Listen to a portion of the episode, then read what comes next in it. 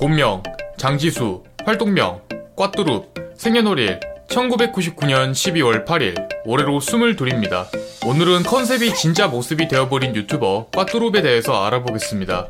현재 꽈뚜룹의 채널에는 약 500개가량의 영상이 업로드되어 있으며 주로 생활형 브이로그, 꽈뚜룹의 면접, 한끼 내나 같은 컨텐츠들이 주를 이루고 있습니다. 이 중 먹방과 면접 영상이 인기를 끌고 있는데 특이하게도 가짜 사나이 일기 출연을 통해 유명해지면서 순식간에 호감 이미지를 얻게 됩니다.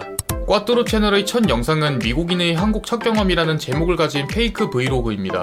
미국인 꽈뚜룹이 한국에 관심을 가지면서 자신의 영어 선생님을 만나 처음 영상을 찍게 됐다는 설정인데요. 이 영상은 현재 조회수 300만을 바라보고 있을 정도로 엄청난 인기를 끌었으며 놀랍게도 미래창조과학부에서 지원받아 제작된 영상입니다.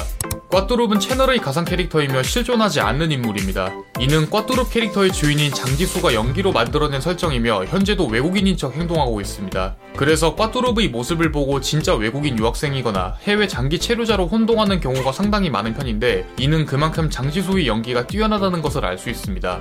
꽈뚜룹은 BIS 캐나다라는 국제학교에서 학창시절을 보냈으며 이 학교는 현재 분당 정자동에 위치하고 있습니다. BIS 캐나다는 캐나다 주정부에서 공식 승인한 국제학교로 연간 수업료는 약 2천만원에 달하는데요. 학비 2천만원은 순수 수업비용만 포함하고 있기 때문에 통학 버스비는 별도로 내야 하며 BIS 졸업생은 국내 학력이 인정되지 않아 국내 대학 진학을 원할 경우 검정고시를 쳐야 합니다.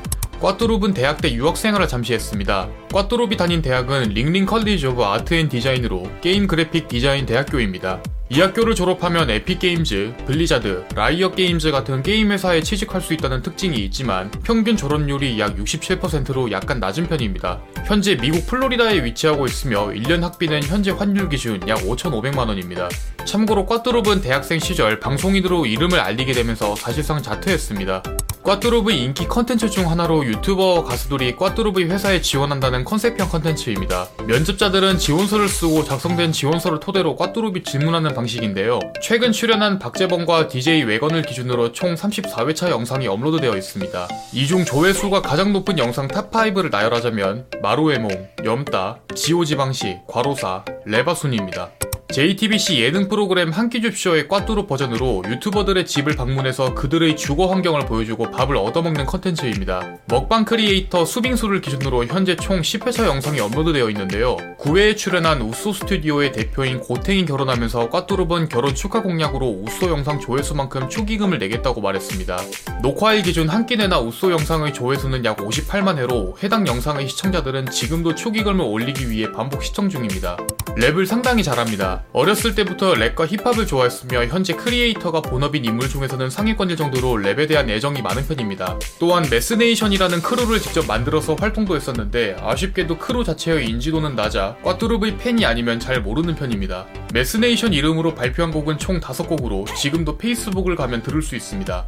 꽈뚜룹은 과거 쇼미더머니 6에 참가한 적이 있습니다. 당시 타이거 JK에게 심사를 받았지만 결국 탈락했고 이후 꽈뚜룹은 자신의 출연 사실을 뒤늦게 알리게 됩니다. 이후 쇼미더머니 9 참가 목적으로 지원 영상도 찍었으나 영상 심사에서 탈락하면서 굉장히 슬퍼했습니다. 개인 음원 뮤직비디오인 Thank You를 촬영했습니다. 해당 뮤비는 꽈뚜룹이 평소 팬들에게 하고 싶은 말들을 담아 음원으로 발표한 것으로 현재 멜론에서도 검색해서 들을 수 있습니다.